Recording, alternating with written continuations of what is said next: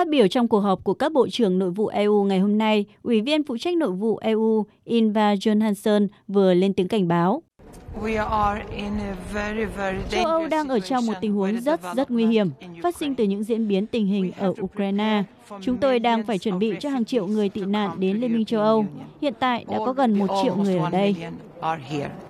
Vị quan chức này đồng thời bày tỏ mong muốn các nước thành viên Liên minh châu Âu đạt được sự đồng thuận về kế hoạch bảo vệ tạm thời đối với người tị nạn tới từ Ukraine trong những ngày tới. Trong khi đó, Bộ trưởng Nội vụ Pháp Darmanin cũng nhấn mạnh Tôi nghĩ rằng Ủy ban châu Âu đã làm tốt công việc của mình. Họ đã đề xuất vấn đề mà chúng ta đưa ra bàn thảo ngày hôm nay. Trên nguyên tắc là chúng ta sẽ có một thỏa thuận về cơ chế bảo vệ tạm thời, một số sửa đổi hay thỏa hiệp. Đó cũng chính là lý do tại sao chúng ta nhóm họp ngày hôm nay. Tôi hy vọng ngày mai các đại sứ EU sẽ có thể gặp nhau để hoàn thành công việc này vào tuần tới. Trong những ngày tới, văn bản này chắc chắn sẽ được thông qua.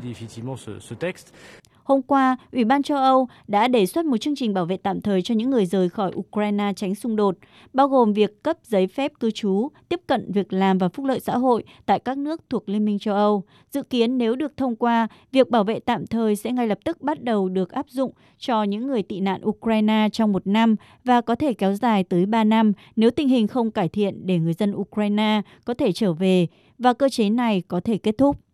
Tại cuộc họp ngày hôm nay, các bộ trưởng nội vụ của Liên minh châu Âu đã đồng ý trên nguyên tắc về việc tự động cấp cho những người tị nạn đang chạy trốn khỏi xung đột tại Ukraine giấy phép cư trú và tiếp cận việc làm, phúc lợi xã hội và nhà ở trong tối đa 3 năm. Các biện pháp bảo vệ tạm thời này dự kiến sẽ được các chính phủ các nước thành viên Liên minh châu Âu chính thức thông qua vào tuần tới.